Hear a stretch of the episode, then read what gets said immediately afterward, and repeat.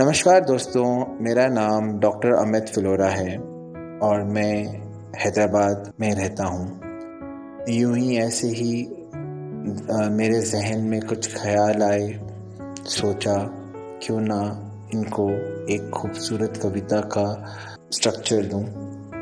लिखते लिखते कुछ ज़िंदगी के लम्हे लम्हे बहुत ही उम्दा तरीके से सामने आए।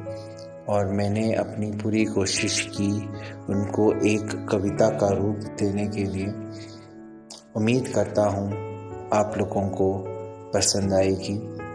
मेरी कविता का शीर्षक है एहसास।